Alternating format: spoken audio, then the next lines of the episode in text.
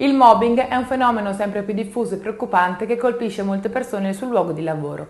Ma cosa significa il termine mobbing? Oggi faremo chiarezza su questa delicata tematica e analizzeremo le cause, le modalità di prevenzione e le strategie di tutela per le vittime. Se ancora non mi conosci però mi prendo qualche istante per presentarmi. Sono Sara Conte di applavoro.it, un portale nazionale gratuito incentrato sul mondo del lavoro, all'interno del quale potrai trovare migliaia di aziende alla ricerca di personale, ma anche tanti consigli utili per affrontare al meglio la tua vita professionale.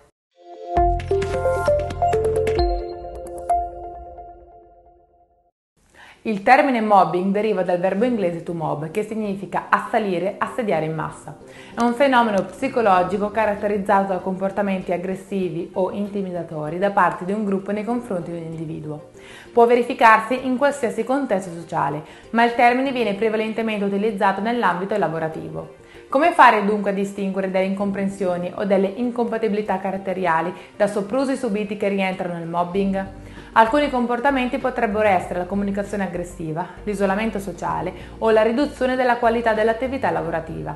Anche le continue critiche ingiustificate sul lavoro o sulla persona possono portare a tensione, angoscia o nei casi più gravi a depressione, sia durante il lavoro che dopo.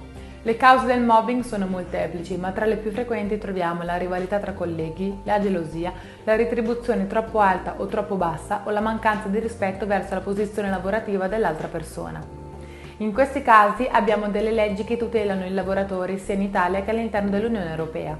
La prima legge che tutela il lavoratore dal mobbing è la legge numero 300 del 20 maggio 1970, chiamata Statuto del lavoratore. Inoltre in Italia esiste la legge 68 del 12 marzo del 1999 che tutela i lavoratori disabili dal mobbing oppure dalla discriminazione in senso generale. L'Unione Europea ha emesso diverse direttive per contrastare il mobbing sul luogo di lavoro, ma ci sono diverse strategie che le aziende possono adottare per prevenire questo fenomeno.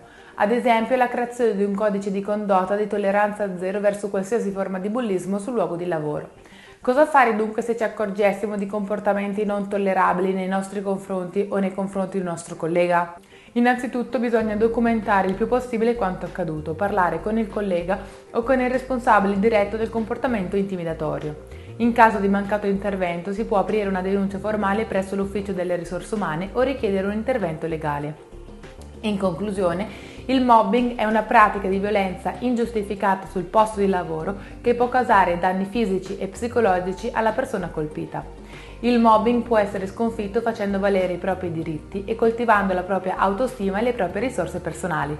Se ti è piaciuto il video e vorresti approfondire l'argomento, in basso ti lascio il link per accedere all'articolo completo sul nostro blog.